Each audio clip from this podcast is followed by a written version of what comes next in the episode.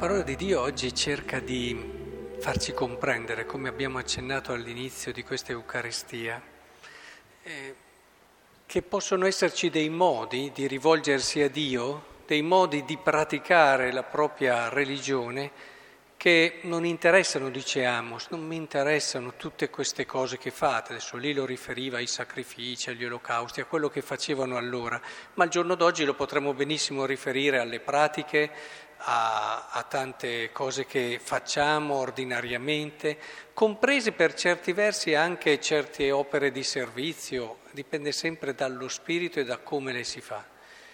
E, e dice, non mi interessano se le fate così. E pensate soprattutto alle pratiche, no? E qui abbiamo tante persone che sono devote, che vivono, e questo non è una cosa sbagliata. È, è però importante sempre guardare dentro a quello che si fa per coglierne il senso e lo spirito. Vedete, il Vangelo dice chiaramente, c'erano questi uomini, no? Che, eh, questi due indemoniati, arriva Gesù, li fa andare no? in questa mandria e i demoni che erano presenti in loro e la mandria se ne va. Allora, al di là del danno economico, che potrà già giustificare insomma una certa anche preoccupazione e allarme da parte delle persone, ma perché quelli del paese, eh, dopo che hanno ascoltato questo, vengono e gli dicono di andarsene? Perché ha fatto in fondo una cosa buona, ha liberato delle persone, scacciando da loro i demoni. Perché tutta questa paura? Perché allontanarlo? Ecco, questa è una dinamica propria dell'uomo.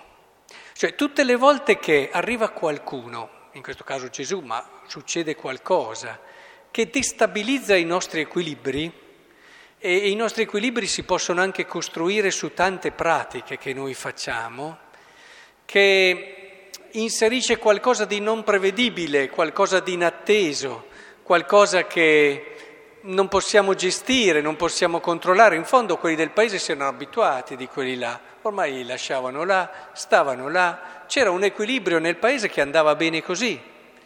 Adesso arriva questo, quindi apre tante interrogativi perché allora eh, mi metto da parte uno dei paesi, allora ma chi è questo qui che ha questo potere? Oppure cosa potevamo fare di più noi? È arrivato lui e subito li ha liberati. Eh, e, o che cosa può succedere dopo questo, dopo che ha liberato questi, magari arriva, fa quest'altra cosa, quest'altra cosa, insomma viene a rompere quello che è un equilibrio che ci siamo costruiti. Stiamo attenti perché tante volte il Vangelo trova questo scudo, cioè questa chiusura da parte nostra. Va bene il Vangelo nella misura in cui è conforme a quello che è il mondo che mi sono costruito e di conseguenza certe pagine non le ascoltiamo, non entrano neanche, oppure passano ed escono. Certe altre cose, ma sono un po' troppo, io insomma, eh, la mia religione la vivo in un modo più semplice, insomma non, non lasciamo, queste qui sono cose eccessive.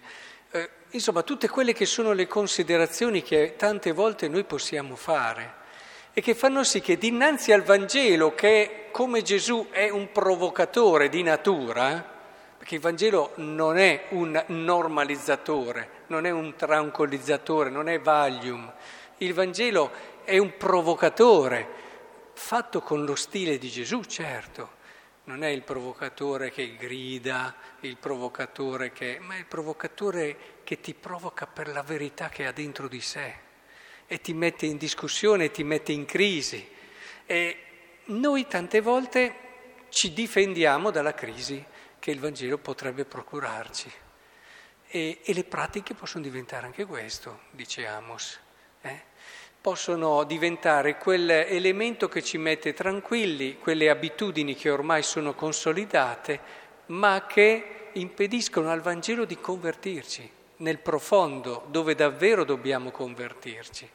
Quindi non prendete le mie parole come un vedere in modo negativo le pratiche, tutt'altro pratiche religiose, eccetera. Il Papa stesso ci insegna a considerarle e a darle valore. Quello che voglio cercare semplicemente di, ricord- di, di stimolarvi a fare è di verificarle, queste pratiche, e di verificare ciò che ci sta dietro, perché siano davvero pratiche che esprimano un cuore appassionato, un cuore che non ha paura anche di lasciarsi destabilizzare, di lasciarsi mandare in crisi, di lasciarsi convertire, di lasciare che delle cose che sono sempre state così cambino. Insomma, lasciate che il Vangelo operi con libertà nella vostra vita. Eh, allora comincerete davvero a vivere.